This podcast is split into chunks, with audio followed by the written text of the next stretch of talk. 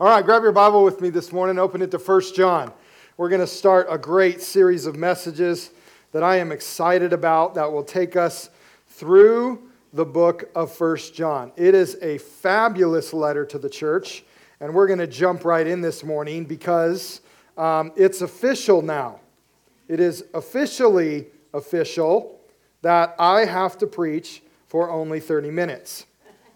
So, here we go. Can I do it?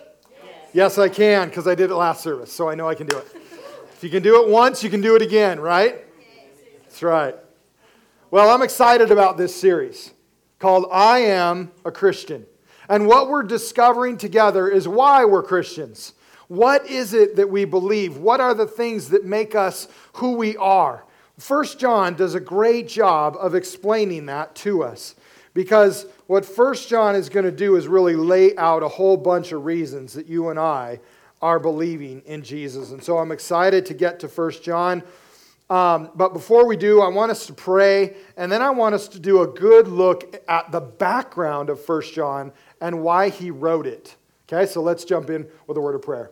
Lord, thank you for today. Thank you for your word. Open our hearts and our minds to what you want to say this morning. Holy Spirit, we invite you in right now. We invite your presence here and your power here to be in our midst, to speak to each of us about how your word wants us to live. Help us to not just hear these words, but to put them into practice. In Jesus' name, amen. Amen. All right. The background of First John, why it was written and what's going on during the time frame of the first century when John wrote this letter is very important. It's very important because the background helps us understand why this letter is relevant to us today, because it is. In fact, this letter is extremely relevant to us today. In the first century church, many things were happening. In fact, the church was just getting started. In the first century, you'll remember Jesus was born. He had a three year ministry in his 30s that was full of the most miraculous things anyone has ever seen before or since. He died on a cross. He rose again three days later and then returned to heaven, actually left the planet into the clouds, off to heaven in front of 500 witnesses, of which John was one. Now, shortly after Jesus went back to heaven, the disciples have been filled and baptized with the Holy Spirit. They're now proclaiming Jesus Christ and the gospel of Jesus Christ in Jerusalem and beyond with powerful boldness. By the middle of the first century, the gospel has started to spread throughout the Middle East, Northern Africa, up into Asia Minor, and even up into Europe. But in 70 AD, something incredibly important happened to the church and in Jerusalem. Here's something very, very interesting. One of the most challenging places of conflict on our planet is where? Palestine. It's never changed. 2,000 years ago, in 70 AD, the Romans were so tired of trying to rule the people in the Palestinian area, area that do not want to be ruled, that the Romans said, enough is enough, and they destroyed everything in 70 AD. They destroyed Jerusalem. They burned everything to the ground. They destroyed the temple. And everybody who lived in Jerusalem and Bethlehem and all Bethany and all those cities around it, probably down into Jericho even, everybody became a refugee. They all got dispersed all over. Now, guess what those tens of thousands of Christians in Jerusalem took with them? The gospel. And so God spread the church out. And now everyone in, in different places all around are now getting to hear this new idea of the gospel of Jesus Christ. There were other things that were interesting about the first century. The lifestyle of a Christian was different. The way a, a Christian decided to love the world was totally different than the barbaric concepts that were prevalent in the first century world. Completely different that you would love your neighbor and pray for those who persecute you and do nice things for your enemy. That is a completely different understanding of how life should be lived in the first century. Christians' ideas were new. The idea that God, who created everything, had come to earth was new and profound. The philosophies of men and the ideas of men, the, the things that they talked about in education and in circles, were all different from the ideas that people had about Jesus Christ. This is why, in many places, if you, if you look at history, one of the things about the Greeks and the Romans that were dominating that area of the world at the time, those two philosophies that really kind of went hand in hand, um, they loved new ideas.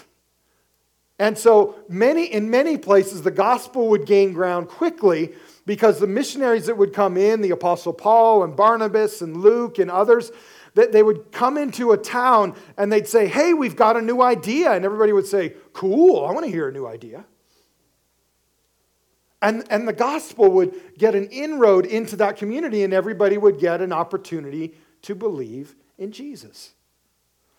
But also, in the first century, just like in every century, there were opposing viewpoints to Christianity. There were those who hated the truth of the gospel of Jesus Christ and would try to destroy it. There were those who used the gospel of Jesus Christ for their own personal gain. And there were those who tried to just change the message of Jesus a little bit to suit their own opinion. And then there were also those who had come into the church, and this is mainly who John is going to refer to people that had come into the church, brought their own false ideas about life and who Jesus was and what it meant to be a follower of Jesus into the church, and they were mixing the fundamental teachings of Christ and their own ideas together and trying to make their own gospel. Sound familiar? In some cases, they even stopped believing the foundational tenets of the Christian faith and were attempting to lead others astray. Now, with all of this in mind, John writes three letters to the New Testament church. We know them as 1st, 2nd, and 3rd John. And these letters are written to help us understand what it means to believe in Jesus Christ, what it means to be a follower of Jesus Christ, what it means to say, I am a Christian. And so this book is as relevant today as it was in the first century. And it is as relevant today as it will be in any century. Because listen, here is the genius of God. In the first century, when things are starting to attack the church, ideas are starting to attack the church, where the world is infiltrating the church with new ideas, and everybody is having to question what they're going to believe about Jesus, God has John write these three letters that are going to help us understand what it means to be a Christian and what we must believe as a Christian so that for the rest of time, till Jesus comes back, we would have this to read and to base our lives on. Isn't God good? This is the genius of God. That the truth would be on paper for us for all time. To remind us what it means to say, I am a Christian. Now, as we study 1 John, we have a bit of a challenge. Let me, let me tell you about the grammatical challenge of 1 John. I just told you the historical challenge of 1 John. Let me tell you about the grammatical challenge of 1 John. John must not have been a very organized fellow. I think John always had a dirty room, but he knew where everything was. Follow me? Always had a dirty room, but he knew where everything was. Because that's what he does with his writing. There's, there seems to be no logical way that everything is put together in First John. There seems to be illogical patterns, but all we can discover is that he scatters his arguments for Jesus Christ throughout the letter while depositing truths about Jesus and Christian life in between his arguments towards the false teachers that the church has been hearing. And so, what's challenging is to make sense of this, we will have to pick bits and pieces from the letter here and there to make our argument all make sense. In some ways, John writes like a woman talks. Did I say that out loud? Come on, ladies, follow me for a second, right? Sometimes when you talk to us as men, there's a thought here, and then all of a sudden, you're over here. And we're like, what? I thought we were over here. Nope, we're over here now. Follow me. And then we're over here with another thought. There's my third thought, and I'm going, uh-huh, uh, okay. And then here's another one over here. Somehow these are all connected. Right, multitasking. And then here's a fifth one over here. But if we listen long enough and well enough, men, what does she do? She makes it all make sense in the end right? We just have to not shut off once the second one comes out. Okay? You got to keep them all together because she's going to make it make sense. That's what John does. Now, here's what's interesting. First John, I would say, is one of the letters in the New Testament that makes a lot more sense when you read the whole thing every time. Because he doesn't have bullet points and then give his argument and then a bullet point and give his argument, and a bullet point. He doesn't do that. He just scatters his thoughts all over the place. He's like abstract art. He's just throwing paint everywhere. And then in the end, we say $10,000. That's John. So, what we will do in our study is take a verse from here and a verse from there that have the same concepts, and a verse from here and a verse from here that has the same concept, and we'll bring them all together and we'll see how that concept that John is talking about refutes something that the false teachers were saying about Jesus Christ. Make sense? Now, here's some of the things that the false teachers were bringing into the church. They claimed that they had fellowship with God, but they didn't know Jesus. They thought they were sinless. They said that they knew God, but they didn't want relationship with Jesus Christ. They didn't believe that Jesus was the Son of God or the Messiah. They denied that Jesus had come in the flesh, that it was only a spiritual experience. And they denied the commands of Jesus. See, 1 John is written to remind us that the truth of Jesus Christ is extremely important. And he wrote it to help us live out our faith in a world that doesn't believe like we do. Let's begin with the most important declaration we make as Christians. This morning, I want to talk about the most important declaration we make as Christians, and it's this I believe in Jesus.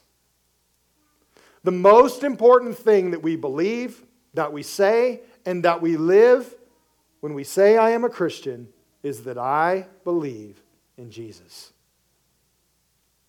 Now, John takes a moment to share that from his personal experience, but his personal experience is so powerful that it demands a response from every single person on the planet in every generation. Let me show you. Look at 1 John chapter 1 verse 1 through 4 it says this That which was from the beginning, which we have heard, which we have seen with our eyes, which we have looked at, and our hands have touched. This we proclaim concerning the word of life. Now, I want you to notice how Jesus refers or how John refers to Jesus. The name that he calls Jesus is what? Word of life. Verse 2. The life appeared. We have seen it and testify to it.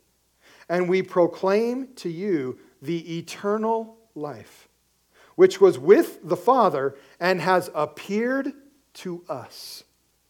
We proclaim to you what we have seen and heard, so that you also may have fellowship with us.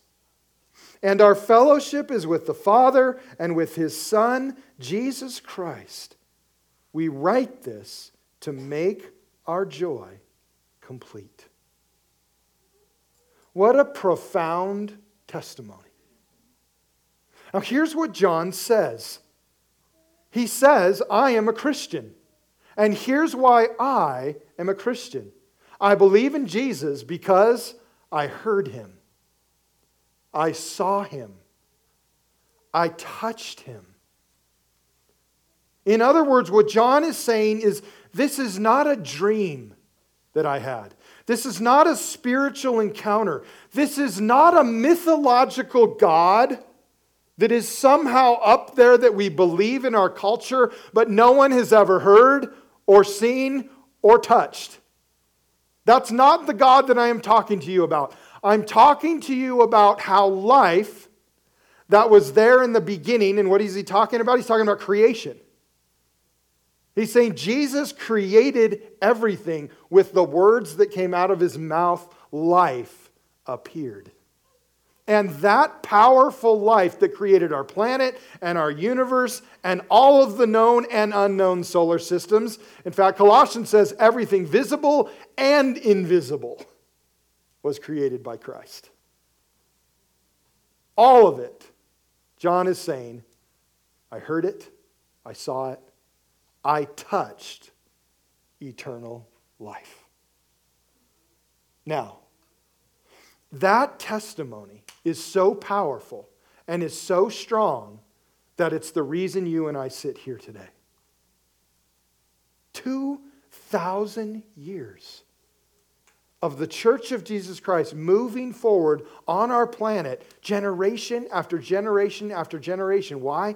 Because Jesus Christ left heaven, came to earth, and appeared here. Died on a cross, rose again, and poured out the Holy Spirit so that you and I would know what it means to live for God and be in relationship with Him, be in fellowship with Him, John says, in our lifetime. This is the God that John is talking about. This is the God that John will argue for from verse 5 on. This is Jesus Christ. This is the powerful one. And John said, I've seen it. Now, here's why this is important. Some testimonies require all of us to respond to it. That's the testimony of Jesus Christ. It requires every single person to respond to the gospel of Jesus Christ because he is the way, he is the truth, and he is the life.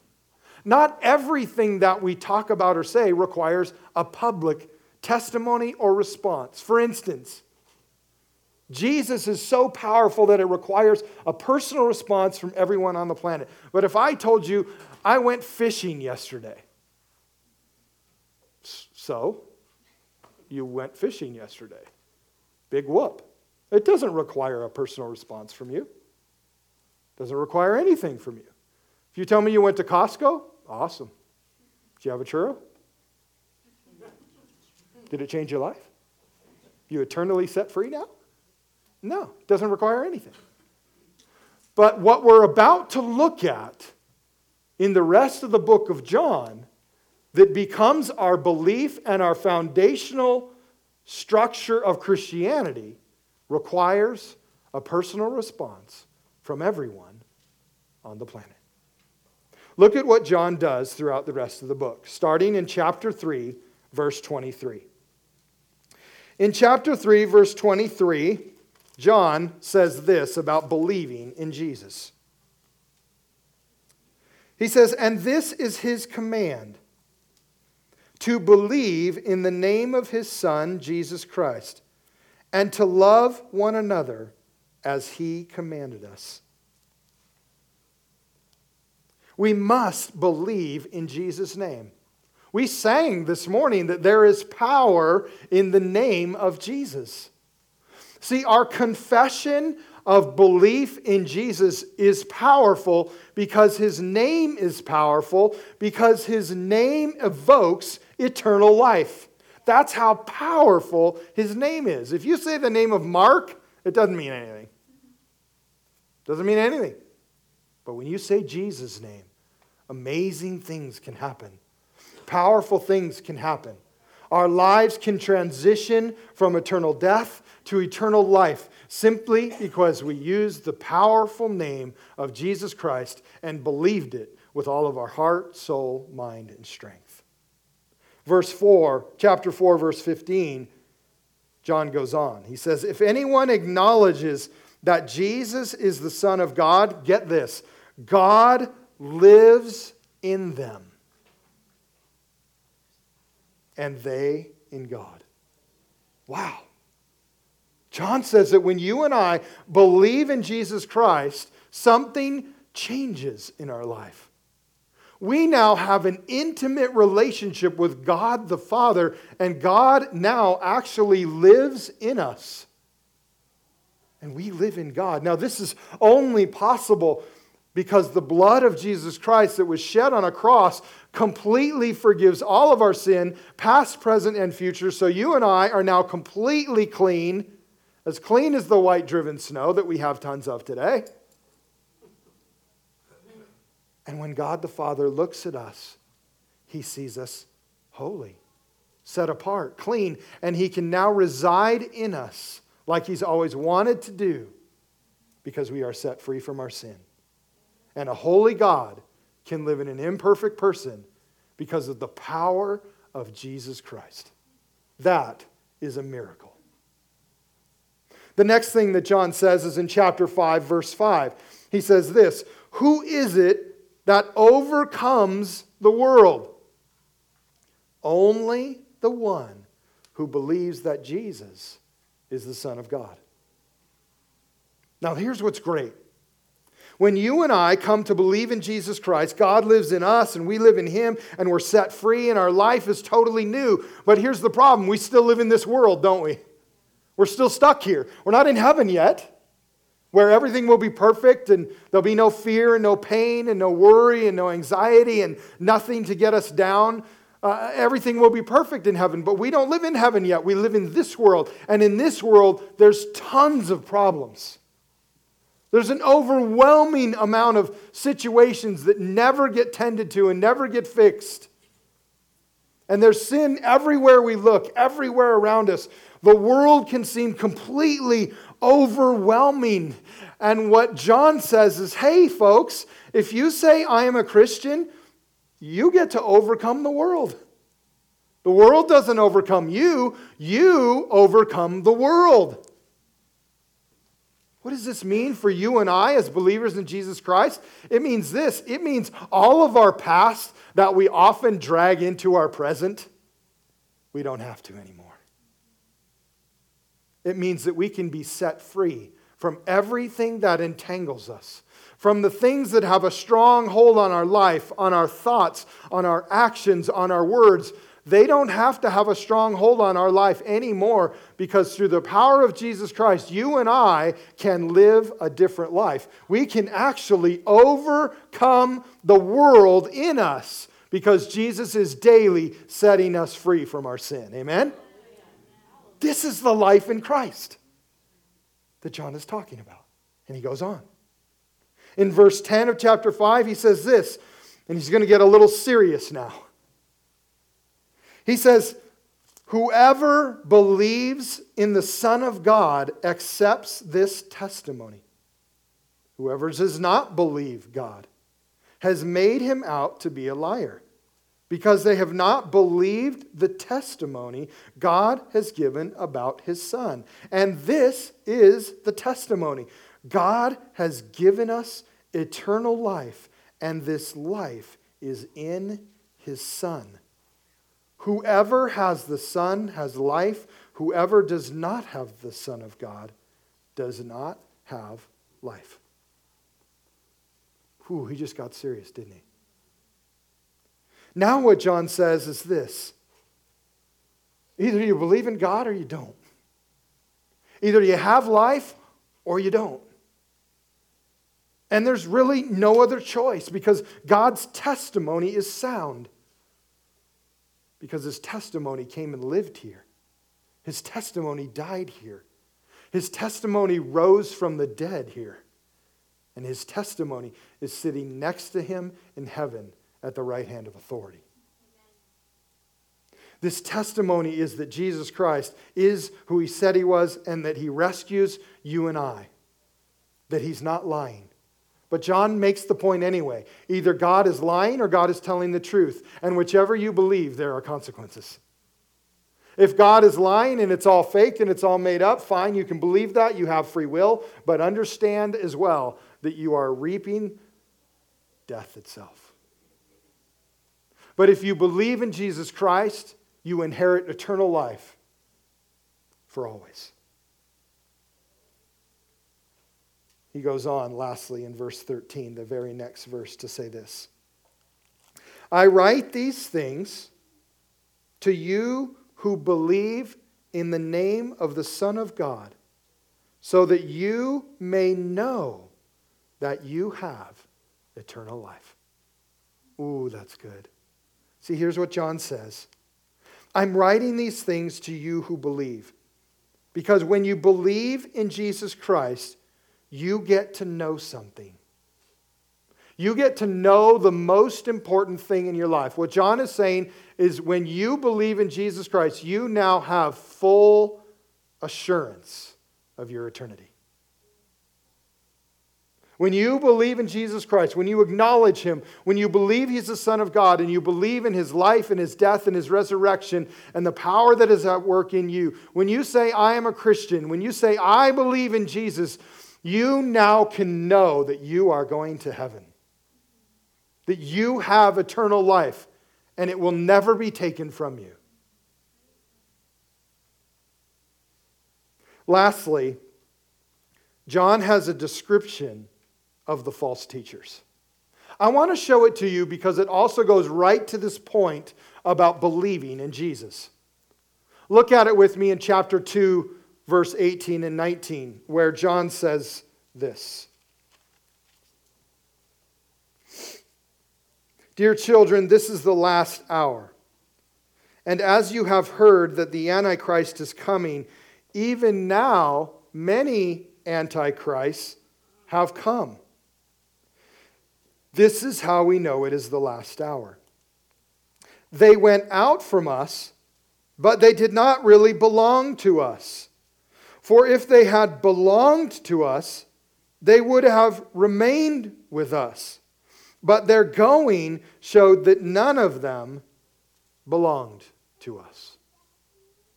Now, let's look at what John says here. What John is saying is you can tell who a true follower of Jesus Christ is. That a true follower of Jesus Christ, when, when they are confronted with the gospel of Jesus Christ and with the belief about Jesus Christ, if they choose to stay in the church and believe in Jesus Christ, they are for Christ. And they have full assurance of their eternity. If they do not, when they are confronted with Jesus Christ, with the true gospel of Jesus Christ, with his real life and his real death and his real resurrection, they say, nah, not for me, and they leave then you know that they truly do not believe in Jesus Christ. They are not for Christ, they are anti Christ. Not for Jesus, they're anti Jesus. So John makes a powerful distinction between those who are for Christ and those who are against Christ. Let me give you an example. Some of you, I, I know this to be true, you're on the Seahawk bandwagon right now. You're on the bandwagon because they're doing well. But let me ask a question. How many of you were Seahawks fans in the 80s? One, two, three, four, five. You're the real ones. Why? Because in the 80s, the Seahawks were horrible. Let me tell you how bad they were. They were worse than the Niners are now. That's how bad they are. That's how bad they were for two decades. If you followed them then, you're a true follower. The rest of you, fake. Why? Because you're just riding the bandwagon now. While they're good, we'll see when they get bad whether you're a true follower. See, there were people that had come into the church, said that they were followers of Jesus, but then when the conversation really got to the point where people said, No, you have to believe in Jesus to be saved, they said, No, that's not us. And they left. Now, what can we learn from this today? What does it mean for us today? It means this that we must believe in Jesus. That our belief in Jesus Christ must be number one. That our belief in Jesus is the single most defining moment and belief in our life and in our world. When we say, I believe in Jesus, I'm also saying, I am a Christian. It also means that every single person needs Jesus. When you say, I am a Christian, you understand that everybody needs Jesus. Why? Because Jesus is life. He's the Word of life. He was there in the beginning. He's eternal life, and the Word of life, the eternal life, the Creator, appeared on our planet and died for you and rose again for you, that you might have this eternal life forever. If you are here this morning and you're not sure where you're at, you might say, I'm not sure if I believe in Jesus. I don't know if I believe in Jesus. Or maybe you're just, I don't believe in Jesus at all. Can I encourage you to change your mind? Can I encourage you to change your heart this morning? Because Jesus loves you. Jesus loves you more than anyone will ever love you. Jesus served you more than anybody will ever serve you. And Jesus wants fellowship and relationship with you more than anybody you have ever known wanted relationship with you because most of our friends don't die for us to be in relationship with us. Jesus did. He said, That's how much I love you. And that's how much I want relationship with you. And all I ask you to do is believe in me and start living for me. See, he wants relationship with you.